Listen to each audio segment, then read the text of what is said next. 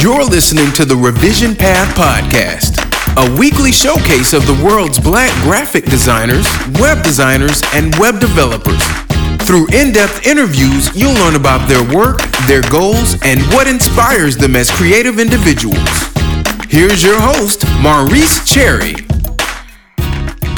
Welcome, welcome, welcome once again to the Revision Path Podcast. My name is Maurice Cherry, and I've got an excellent interview for you this week. But before we get into that, let's talk about our sponsors MailChimp, Hover, and Creative Market.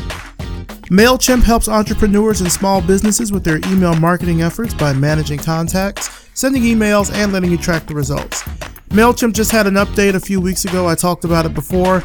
You get access to their huge knowledge base of information.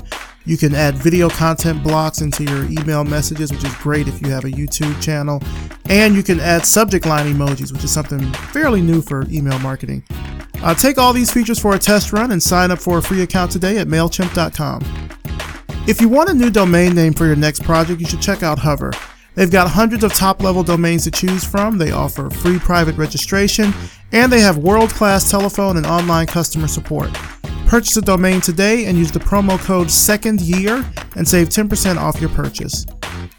Creative Market sells graphics, fonts, themes, photos, and a whole lot more starting at just $2. They give away a selection of free goods every Monday. Today's Monday if you're listening. And they've got great bundle promotions every month. Head over to creativemarket.com and check them out. For those of you listening who are going to be attending South by Southwest, my presentation, Where Are the Black Designers, is going to take place this Saturday, March 14th at 5 p.m. at the Austin Convention Center in Ballroom E. I'm also going to do some interviews while I'm there. I'm going to be taking my uh, equipment with me. And I'm going to speak at a couple of local businesses as well. So if you're going to be at South by Southwest or you're listening and you're in Austin, please let me know. It's going to be a lot of fun. I'd love to meet you. I might even have some Revision Path free swag with me to give away. Who knows? Big, big, huge thanks to two people that left iTunes reviews for the show Zito, Z T O E, and SPJPGRD. They both left five star reviews for the show on iTunes. Uh, Zito says Maurice Cherry does an amazing job of raising the visibility of people of color in the world of design and development. The industry needs more of this. I learned a lot as a regular listener over the past six months. Thank you so much. I'd love to. I'd love to know that. That's great to know. Uh, SPJPGRD says Maurice is a natural, and the series is a great snapshot of this moment in time. Why? Thank you very much. Uh, if you're listening and you enjoy Revision Path, I would really, really appreciate it if you popped on over to iTunes, left a rating and a review. It really helps the show out, and I'll read your review right here on the show, just like I did with them. Now, let's get on with the interview. When I asked Ebun Olaloye why soccer hasn't gotten super popular here in the United States, here's what he had to say. Um, the thing is, it's I have a very different perspective on that because um, I'm just sort of so in it in sort of the American soccer like landscape. Um, soccer in America is here. I definitely think it's it's coming. It's it's up and coming. But kind of we're like the pioneers in the sense we're like we're the ones who see what it can be. Um, it's gonna take the rest of the mainstream to a long time um, before it becomes sort of this thing where they go, oh yeah, soccer is that number one sport, you know, whatever. This is Revision Path. Let's start the show. All right, so tell us who you are and what you do. My name is Ebun Olaloye. I'm a Nigerian immigrant. I am founder and creative director for Live Breathe Futbol, which is a soccer inspired lifestyle company that I started when I was a junior at Temple University in Philadelphia. You kind of, I guess, answered my next question, but we can okay. go into a little bit more. How did you get started, Live Breathe Futbol? You say you were at, at Temple. Yeah, I was at Temple. Uh, so when I was at Temple, there was a group of guys and girls that we played soccer every day you know, for our time at Temple, you know what I mean? And it's kind of a little more bit of a backstory. I started like hand painting t-shirts when I was a freshman in high school. So at that point I always knew I wanted to have a clothing company. Then when I was at Temple, like I remember it was my 21st birthday and I just drew this design I said live, breathe football out. And to me, that was kind of a way of explaining what, you know, I was doing in college. It's like, you know, I was so passionate about soccer. A bunch of people that I knew were so passionate about soccer. I was like, you know what, I'm just to make 21 shirts, you know, to commemorate my 21st birthday and they sold out like in a couple of hours. I sold them to people online and people that I played soccer with. So that was kind of the start of the brand, and then we've kind of grown since then. How many designs have you done since then? We've probably released over 50 designs in the last four years. Yeah.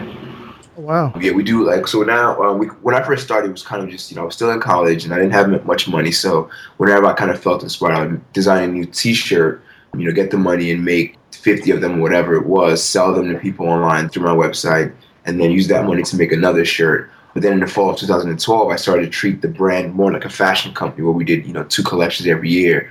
So in the hmm. fall of 2012, we released our first collection. I believe that was a like five or six piece collection that included a scarf, a hoodie, a sweater, and a couple of t-shirts. And that was the first time people like really got the full vision of what LBF could be about in the sense of like this wasn't just a t-shirt company, but more so a lifestyle brand that really offered a range of products. Oh, nice. So you branded out, or you expanded out, I should say, from just t-shirts now to doing other apparel. Exactly. So, what are the most important lessons that you've learned since starting Live Breathe Futbol? Patience is definitely important. Uh, patience is the name of the game. When I started, I had sort of this very grandiose vision for the brand. A lot of time was I was of be very nervous about it not happening, or just kind of concerned that we weren't growing as fast as possible. But since then, I've kind of learned to really calm down. That things will happen in due time. You can't sort of jump the gun. You kind of have to let things sort of play out the way they will and go through every single step to make sure things are done right. Um, but also even beyond that, just like uh, I've learned to just embrace what I do and love what I do because that's the most important thing at the end of the day. It's not I never got into do this for the money. I loved soccer so much, and my passion was sort of designing clothes and stuff. So I kind of put those two things together.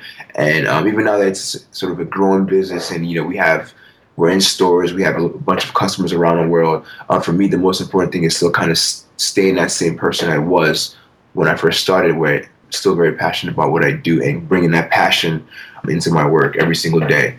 What's been your most favorite design to work on? Wow, that's a great question. I guess the first one I did because it's the first one that really kicked things off. And you know, four years later, we're still selling that design.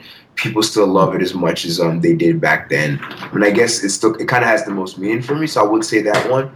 You know, but for me, I treat each each one the same way. Go into it with a very honest approach and try to come mm-hmm. out with you know something that's that's true to the brand, true to our vision, and still at the same time exciting and visually appealing for people that they go, well, I have to wear this. I want to wear this thing. So yeah, there isn't a single one. I just try to you know have fun with each one, and and I guess because they're kind of each your children in, in some weird way, I kind of all love them the same way. All right. What's next for Live Breathe Futbol? Growth. The next for thing for us is getting into more retail stores, getting more distribu- distribution, because I think that's a big part of growing a brand. Um, but at the same time, is also getting more, sort of making the brand more visible and connecting with more, you know, really passionate people across the world. So that's definitely the next step for us. And that, again, that's always our mission, always kind of really expand and really grow the brand. But as far as sort of in the immediate term, the next thing is really expanding our product line more. You know, we're going to start doing pants, jackets, bags, that sort of thing to really kind of complete the product evolution of the brand. Now, whenever I think soccer or, you know, football as it's called everywhere else in the world, whenever I think of that, I think of jerseys. Like I went to right. I went to Morehouse College and we had a really big African and Caribbean kind of student base as well. Right. So I would always see all these, you know, different soccer jerseys from different teams and stuff like that. Right. Have you have you thought about going into jerseys? No, because you know Nike and Adidas and Puma they do that very well. Like our brand lives kind of in the off the pitch phase, you know, where it's like, okay, if you're a soccer player, super passionate about soccer, what do you wear when you're off the field? When you when you're not playing the game, you know, when you step off the field and you're sort of at a bar with your friends, just in your everyday life, like and you want to rep your your love for the game. What do you wear? And that's kind of where our brand lives is in that space. You know, for, for I me, you. I think. You know, I always want to go where I know I have a chance of winning. Like competing with Nike making jerseys and Adidas is not the game that I want to play. For me, it's about you know repping um, soccer in a very passionate way and making clothes that are just as exciting, colorful, and beautiful as the game of soccer, as some of the jerseys we do see on people across the world, but doing it in a way that's stylish and you can wear you know, anywhere. Like you wouldn't go to a bar, you know, with a soccer, or if you go into a club at night or going somewhere where you need to kind of be a little bit dressed, you wouldn't wear a soccer jersey, right? But um, what if you want to still rep your love for the game? You know, what could you wear? And that's kind of where our brand solves that problem. It's like, oh, you can wear like you know a polo shirt or a V-neck or whatever you want to wear, whatever you have. But that's kind of where where we live in that sort of small territory. Now, you touched on this earlier when you talked about the design and how you sort of came about with your first shirt. I know that there are designers that are out there listening that are also thinking about getting into the apparel space, maybe with their own designs. I know there's a ton of people that do stuff through Teespring. They just right. make up a design, do it through Teespring, you know, go like that. Kind of walk me through what the the process was like getting your first shirt printed. Well, I mean, the first thing was sort of understanding how to convert a drawing that I made on paper into a digital file in Illustrator, and then sending that file to a printer, and then going, well, you need to color separate this, right? And you know, understand how the screen printing process worked. Of okay, if you have a design with three colors, then you need three screens, and they're going to charge you differently for that. So it's all about understanding that process with um, the screen printers. And luckily, I had a guy who was on my soccer team at the time. He actually printed our soccer jersey, so I connected with him, and I spent a lot of time in his shop, and he would just kind of walk me through the process of of you know how you turn a design from you know your concept in your head to to a line drawn on paper and then scanning it into the computer and then making a final um, illustration that they can print in the shop. So you know definitely understanding that process was important. Um, so that would be the big thing I tell people. Um, as far as things like Teespring and stuff like that, they kind of take all of that away for you. You kind of basically just put a design out there, and people buy Teespring works on printing a design and things like that. For me, um, creating a brand was important. So, and part of creating a brand is quality control and really creating the products yourself, right? So I would, you know, spend a lot of time with picking the blanks. The material has to be specific quality so that when people are paying 25, 30 bucks for a shirt on my website, they're not going, well, what the hell is this? You know, like, why did, am I paying this much money for a cheap right. product? I wanted people to get something quality. So I think the, the advice for a lot of designers out there is if you want to get into the apparel game is really study the technical side of it, understand what it takes to make something like your vision is one thing, you're sort of what you see the garment being on a final on a human being, but then you have to, there's a sort of gap between that concept and understanding how it's actually made, whether that's t-shirts or whether that's you know pants or whatever. So I think my advice would definitely study the technical side of it because it'll help you a lot to understand sort of how screen printers work and save you a lot of money too. Because if you send a design that's not print ready to a print shop, they'll charge you. You know, different ones have different prices, but you know, on average, it's like seventy-five bucks an hour for them to make it, you know, print ready. Well, 75 bucks an hour, they could charge for three, four hours, and it might, it will take probably take them most 30 minutes. You know what I mean? Mm-hmm. And I did that a couple times. So I said, you know what, screw this. I can do this myself. You know, I can make sure the black is on one layer, the red is in another layer, the green's in another layer, and send it to them where all they have to do is basically print each color out and then um, print the um, the garment. So you definitely save a lot of time and money that way once you learn to do things yourself. Or at the very least, understand the process so you when they're telling you different things, you understand what they're saying now that Live Breathe Futbol has sort of moved into the fashion space, like you said, are you working now on the new collection? Yeah, I've been working on this collection. It's weird. I mean, working on a collection is not something you do when you're ready to put it out, right? It's like, you know, for me, creativity is a constant journey. And there's things that we're going to release now that I've designed like three years ago where it just kind of makes sense to do it now as opposed to back then, you know?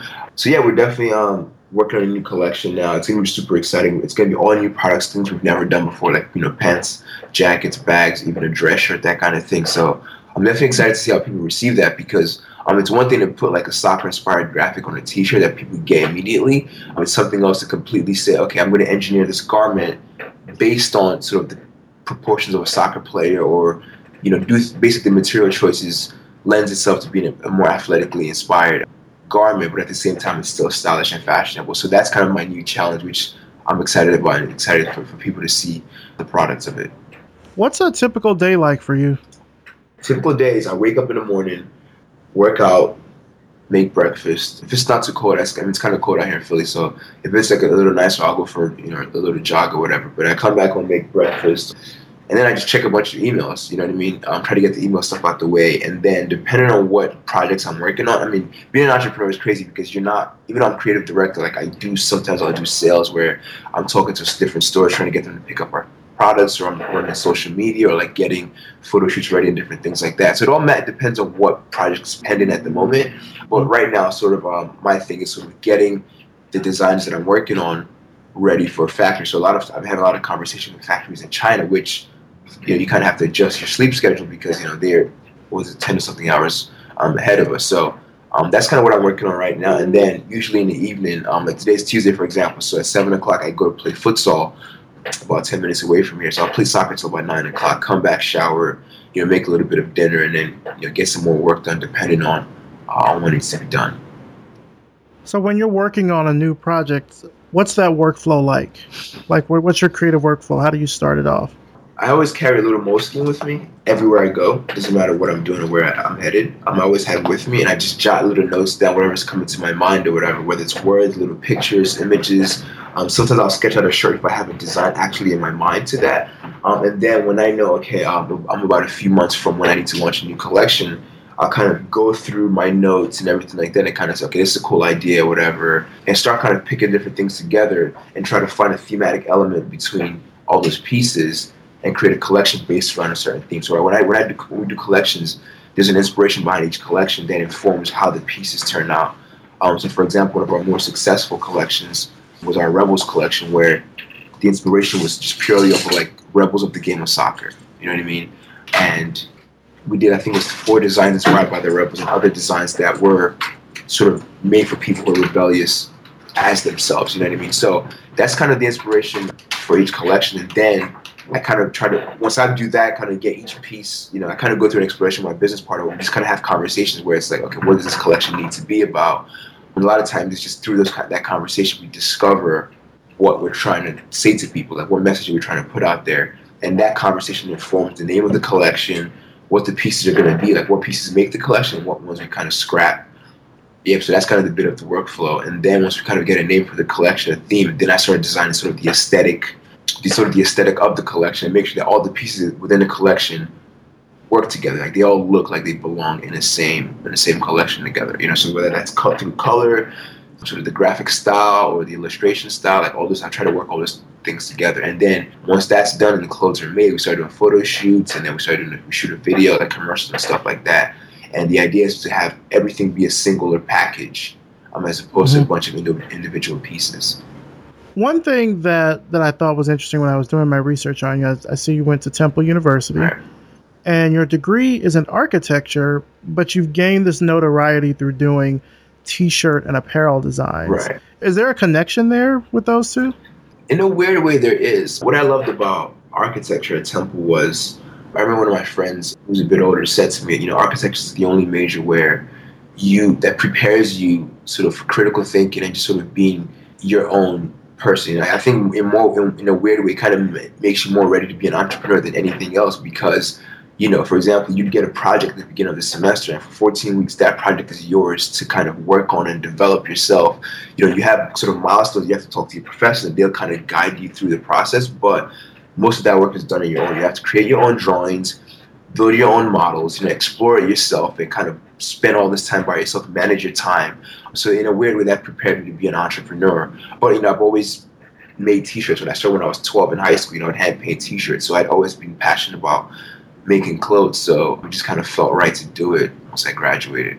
I mean, I started before I graduated, but I was sort of more passionate about doing this now than I was about you know pursuing a job as an architect who's been the biggest influence in your professional life? Have you had any mentors or anything that have helped you along the way? Yeah, absolutely. Um, there's a guy by the name of Richard Tait.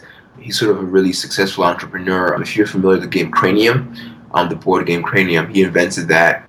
I mean, almost a decade or so ago, whatever. That did really successful. He also owns a company now, a soccer company called Golazo, which they make um, sports and um, all natural sports um, energy drinks and hydration beverages. So I was fortunate enough in 2011 to, to be introduced to him just by chance through Twitter. So I got to start talking to his company. I flew out to Seattle to meet him, and then over a couple of months, he ended up becoming my mentor. And since then, he's been sort of a great friend and just really inspired me and really sort of let me know that I can, you know, live out my dreams and I can be successful and just anytime anytime I'm thinking about something, whatever it is, he's always there to kind of sort of guide me in the right way because you know he's done it before. He's been successful with different companies. You know, he's worked at Microsoft. He's worked at I think Starbucks as well. So having someone like that in my corner is definitely important because it's important you have someone who's done it before, kind of knows the struggle of just being an entrepreneur, who understands what it's like to sort of be to doubt yourself and wonder, you know, what's what's the next step. So I would definitely say he's definitely he's been the most influential person in my professional career so far. Are there any kind of personal design projects that you're working on, or is everything really focusing in on uh, live breathe futbol? Yeah, I have a few personal design projects, but they're not really graphic design projects. I kind of have this. I mean, being an architect, I've just always loved to like sort of make things. You know, the actual physical process of making things. So, um, my new project that I'm working on is creating like this really cool, like a desk, because uh, so I have a the desk I'm using right now with my iMac and stuff on it, um, I made it a few months ago, but I'm, I'm kind of getting sick and tired of it because it's just I've outgrown the desk. You know, so I want to make a new, bigger one that kind of sort of um, fulfills my needs. Um, but yeah, I, I, love making furniture. The coffee table in the house, I made that. Um, I have this really cool like Hudson bench that I made in my bedroom. I made my bed frame. So like I'm into sort of making furniture and things like that. That's kind of how I get like my my creative juices be besides what I do for LBF because I mean I think it's important. Even though I do get to be creative with my with my business and it's my own company um, at the same time there's sort of certain parameters you kind of have to work within and deadlines and things like that. And you still need a different creative outlet that's not what you're doing for work you know I mean? something you just do for the the enjoyment of it. You know I love sort of going to like a, a junkyard and getting a bunch of like you know old pallets and then breaking them down and sanding them down and then building something from scratch and using it. So that's kind of what I'm working on at the moment. Is Live Breathe Futbol your like full time job, or are you doing something else? Full time in the sense of I work on it all the time, but um, I do other freelance projects for other companies. Um, so for Golazo, I do um, I'm sort of a graphic designer for them, and then there's a company called Makerware that I also do design and sort of merchandise merchandising work for as well. Okay, so you're all freelance then. I yeah. guess that's what I was trying to say. Yeah, yeah, was, yeah. Was Live Breathe Futbol like just your your entrepreneurial business, that kind of thing? Yeah, I mean, eventually, I mean, my goal is to kind of just. I mean, it's weird because you know, even though I, I spend I don't even know how many hours a week on LBF, you know, I'm doing it all the time. But for me, I constantly, like I said, with the furniture things, I, I always need a different outlet where you know, it's not just the same thing over and over again. Because I get bored easily. To kind of maintain my vigor and my excitement about LBF, I need to do other creative projects where you know, it's like, oh, can you do this design for us? Well, you know, for example, for Golazo, a lot of what I do for them is, is print design, you know, whether it's labels or coupons and different things like that. So I'm working on those things just, one, get better as a designer overall, but two, just work on something that's a completely different, that's on a different wavelength than what I do for LBF to just kind of keep me fresh and kind of, you know, on my game for LBF. Were you always kind of this creative powerhouse? Or did you have like a really creative childhood growing up? You know, being from an African, from a Nigerian household, I was definitely very, I guess maybe not surprised is the word, but a lot of African parents or Nigerian parents kind of like encourage their kids, I guess is the word, to sort of study things like, you know, medicine, law, engineering, that, mm-hmm. that kind of thing. My parents luckily never did that. You know, my, my dad was an orthopedic surgeon. I just remember going to his office as a kid. I'm like, I don't like what you do, dad. You know, and he didn't sort of reprimand me for it. He would actually like my first drawings were in the back of my dad's medical journal. So he'd give me the photocopy them and give me sort of the blank side, and I would just draw on them. And even at like, my parents' house in Lagos, all the walls I just had crayon drawings all over them. So I've always been creative. My parents had always encouraged that. Like my mom, you know, she's a seamstress, and she always makes clothes. And when I was growing up, like she had a business where she made wedding dresses for people and you know wedding cakes. So I guess that's kind of where I got my creative gene from. But you know, my parents always let me. know, I always used to draw all the time. I was constantly drawing, constantly making things, constantly sort of imagining um, a different world. So definitely very fortunate that my parents kind of encouraged that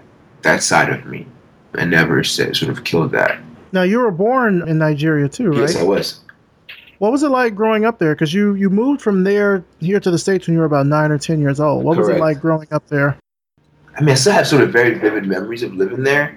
It's kind of tough to say what it was like because I was so young. But I just remember, like, you know, my parents, you know, my dad was um, the chief of surgery at the hospital where he worked at, Lagos College of Medicine, University of Lagos.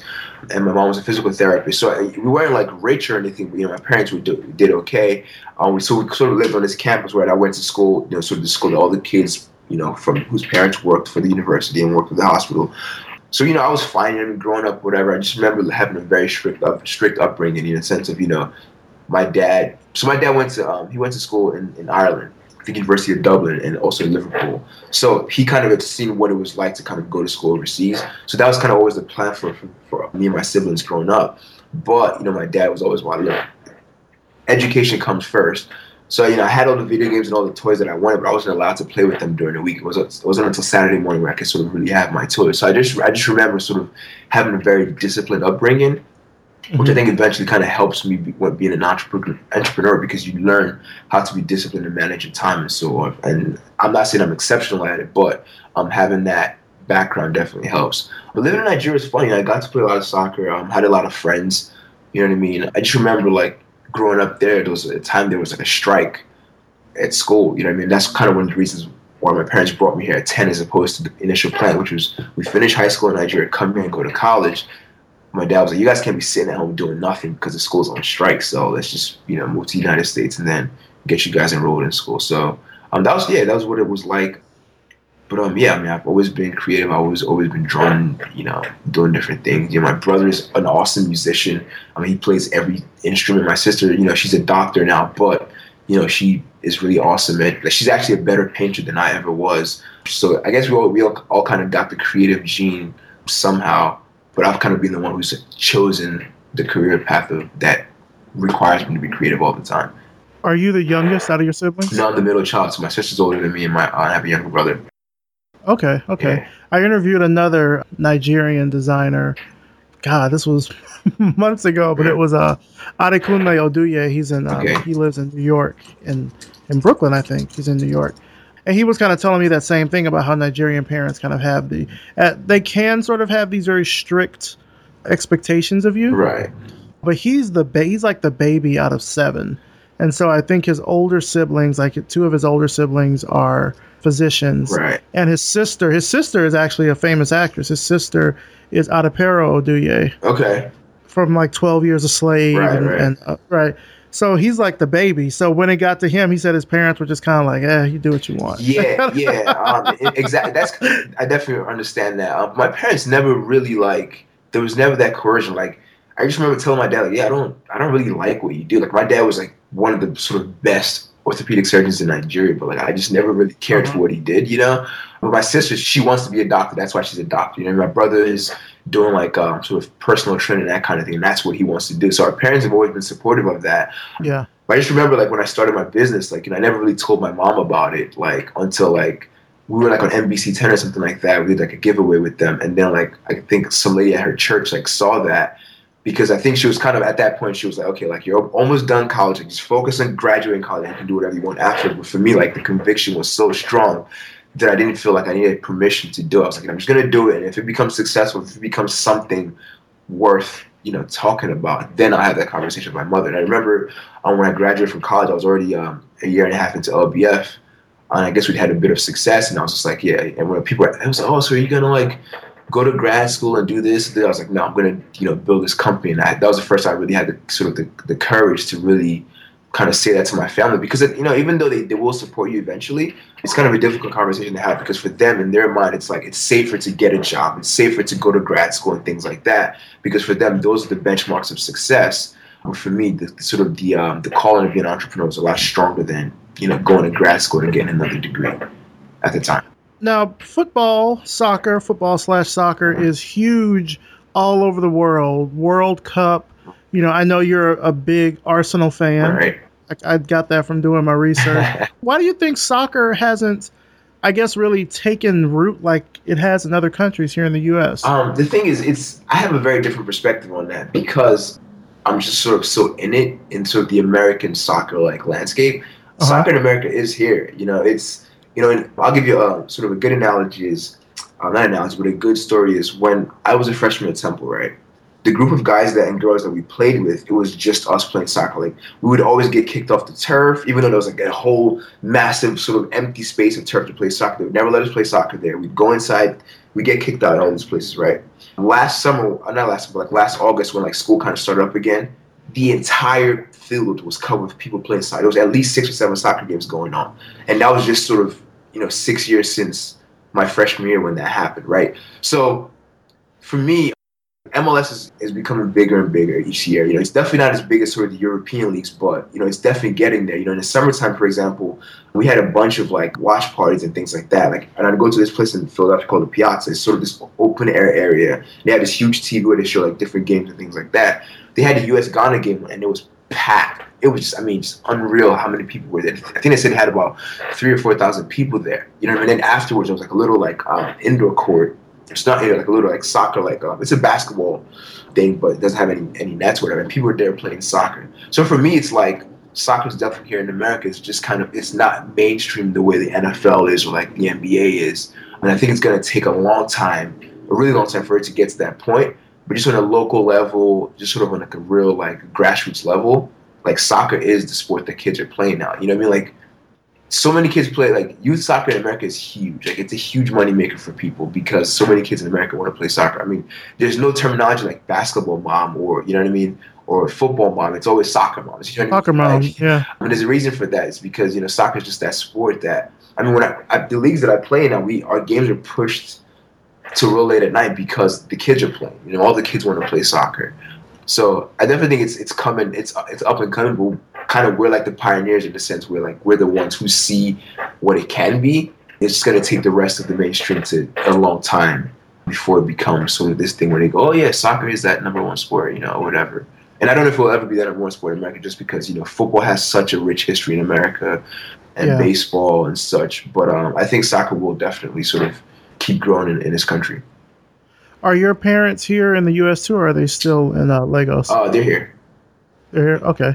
I'm assuming you know you have relatives and stuff there, but do you keep in touch kind of with what the creative community is like in Lagos? Like, do you think there might be some inspiration there for future lines with Live Breathe Futbol? I mean, yeah. I mean, there's a guy I'm talking to now. He owns this um, I guess it's like a retail store called Giddy Mint um, in Lagos, Nigeria. They're doing really cool stuff where they, like they carry like really uh, they carry really awesome brands and apparel from like Nigerian designers in the diaspora and as well as Nigeria. Um, they have a really cool delivery system and stuff. So yeah, I definitely keep up with it. Definitely, I mean, I'm not gonna say as uh, I keep up with it as much as I should, but you know, I'm definitely in touch with it. Like my cousin is a really awesome artist. Uh, she just won a few different competitions in Nigeria, so um, kind of through her, I kind of get to see what Nigerian artists are doing and things like that. What keeps you motivated and inspired?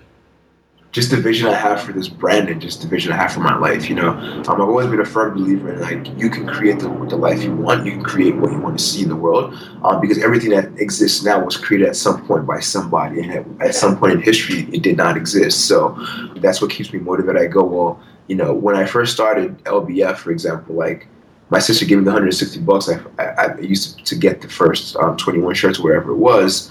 But since then, you know what I mean? Like now we have a warehouse where, you know, people, we have customers in, you know, over 30 different countries. We're like, I think five or six stores or whatever it is across the world. We have our website, you know, we're on Amazon. So it's like at some point in history, this did not exist. You know what I mean? Um, and at some point it was just three words on my, in my sketchbook. Yeah, I still have the sketchbook when I drew the initial Breathe Futbol design. So that's what motivates me. Is like, well, if we're here today, we can be somewhere else tomorrow. You know what I mean? That's kind of what keeps me going. every time I wake up in the morning, it's okay. Well, let's move this thing. Let's move the needle, you know, an inch further. And some days that needle moves a mile. You know what I mean? Where whether it was, you know, we got into Forbes recently or Sports Illustrated, you get really excited, and some days you just kind of feel like the needle moves back an inch or whatever it is. But as long as you're constantly looking forward and doing whatever it takes to move forward, things will be good. And that's that's what keeps me motivated what advice would you give to somebody that's just kind of starting out? Like maybe they want to follow in your footsteps and do apparel, or just someone that wants to get more into design. What advice would you give them?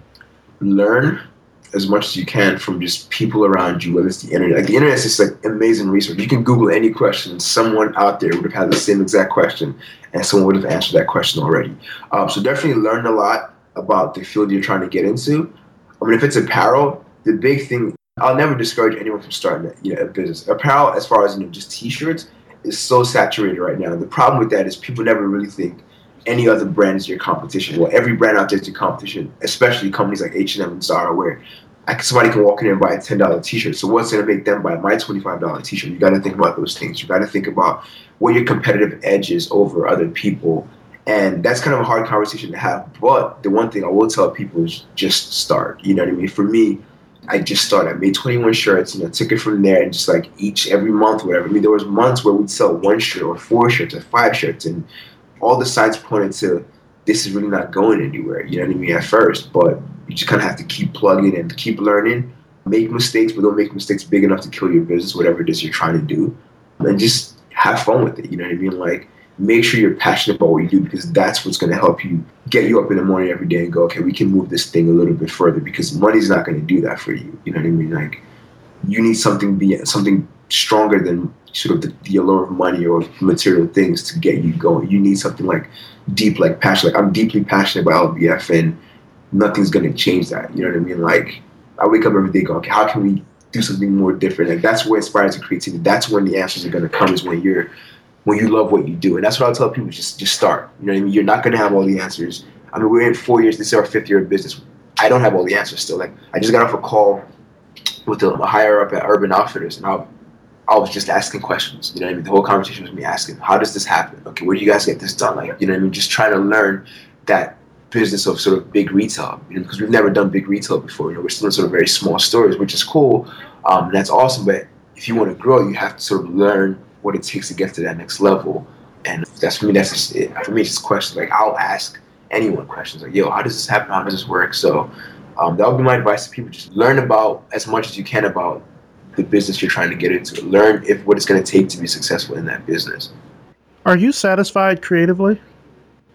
Yes and no. Yes, in the fact that like my entire life is I get to be creative. I'm satisfied in that in that regard, and no, in the sense of I want to be better. I want to, you know, I just constantly want to improve. So in that sense, I'm not satisfied. It's like I've got to be better than I was yesterday. Now I've got to improve. It's like man, like now, you know, whenever there's a new challenge, I relish that challenge because I know on the other side of that challenge is, is improvement, is, is, is a bit of success. And um, that success is just knowing that I was a better designer than I was, you know, whether it was a few months before or a few years before. So I guess that's kind of my answer is yes, I am satisfied because I get to do what I want. Um, have creative freedom, which is what every creative person in the world wants. But on the flip side is to the exact damn, I can be so much better. You know, like I, I, I love looking at different designers in different fields. I'm just looking like, man, I haven't done jack yet. And people are like, oh man, you guys make awesome designs, and it's like it makes you feel good for a bit. But you're like, man, there's people like Philippe Starck out there, and just different people doing like super awesome things, and you're like, you know, in that sense, it's like you know, I'm not necessarily chasing those people, but it just lets me know that I, I can improve, I can be better. That's what I want. If you could choose any space in the world and create a design for it, where would it be and what would you design? Wow. I've always had this dream of like people always ask me like, what's my eventual goal with LBF? Um, yeah. And the big one is like I want to be able to. So so there's a bit of story behind it. So growing up in Nigeria, whatever, I was kind of like you know there were sort of poor kids that kind of lived in this thing called boys' quarters behind our house, and it's basically like people like there's like just these living just one bedroom places, right, and they kind of have like a communal toilet and kitchen and things like that. And the idea was like it was really cheap for them to live there, and a lot of them worked for people that lived in the apartments and stuff who worked for the hospital, right? There was this kid named Junior. He lived in the boys' quarters. You know, his family was dirt poor. I remember his mom used to sell like rice and things like that, and he was a phenomenal soccer player. I mean, this is when we're eight, nine years old. This kid was just disgusting, right? And you know, on Sunday mornings when like the older guys would be playing on the field, like they never want wanted the kids to play, right? But this kid would sneak on the field, steal the ball, and like dribble past all these guys. These grown men embarrassed him, and we're, you know, we're all his friends on the sideline laughing. And he would score a goal, they chase after him, he'd run home, wait for like 15 minutes, come back and do it again. It was just like hysterical, right? But after leaving Nigeria, you know, even my friends who left later, like I never heard of him becoming. I mean, as far as I know, he's not playing professional soccer in Nigeria. You know what I mean? Um, so for me, to answer your question, what I want to do is create, like, build this really awesome, like, academy, you know, in Nigeria, and really get help connect those kids like him to opportunities overseas in Europe and different places like that where they can develop their soccer skills and then have a chance at a better life, you know, for their families. Because I don't know what ended up happening with that kid, you know, but it's like I remember him being so awesome at eight, nine years old. So imagine what he could have done with a bit of training where it's like he doesn't have to pay to, you know, play in like a league or things like that. He just gets to develop his skills and then when he's good enough, you know, he gets a chance to make good money playing professional soccer, and then hopefully the idea is that he helps other people along as well, like well at least his family. So that's definitely if I could build anything anywhere in the world, that would be my answer right now. But also I want to build like a really really awesome like beach house in somewhere in South America, just like some crazy ass like place I can just kind of go when things get a little like you know too crazy. But yeah, that's what I would build. Well, just to kind of you know wrap things up, where can our audience find out more about you online? Online, you can find out about the brand livebreathefutbol.com. That's F U T B O L.com. To our Twitter is LB Futbol. Mine is my personal one is Mr. LBF, MRLBF. Same thing with Instagram, um, or Facebook, Ebun Olaloye, there as well. All right, sounds good. Ebun Olaloye, thank you so much for taking time out of your day for speaking with me about the work that you're doing, speaking to me about Live Breathe Futbol. I mean, I'm really excited to see where you're going to go with this in the future. Thank, I think this is you this is something that I mean I've I hear about people like creating T-shirts and things like that all the time, but you're you're really taking it I think to the next level by branching it out into apparel. And Thank you. I think with the goals with the goals that you have, certainly you got a bright future ahead of you. So thank you so much. Maurice, thanks for having me. I appreciate all the kind words, and uh, yeah, we'll just we'll keep going with it. And good luck with the Revision Path and everything in the future. Thanks. Appreciate that, man.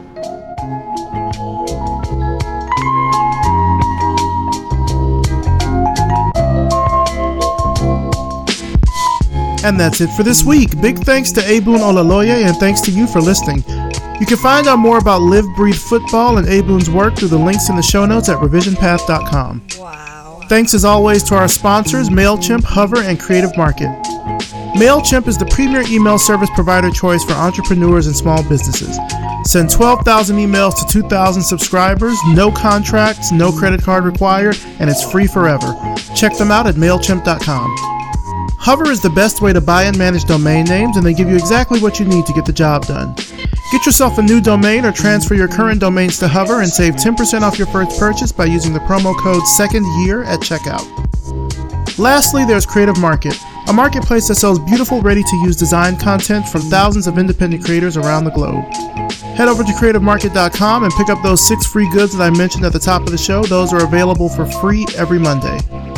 This episode was edited by RJ Basilio and produced by me, Maurice Cherry. Our intro is by Music Man Dre with intro audio by Yellow Speaker. The outro audio, They See Me Growing, is courtesy of Jimmy Square. Make sure you subscribe to us on iTunes, leave a rating and a review. It really helps get new listeners for the show. It helps bump us up in the iTunes rankings. And I'll even read your review here on the show, just like I did with Zito and SPJPGRD.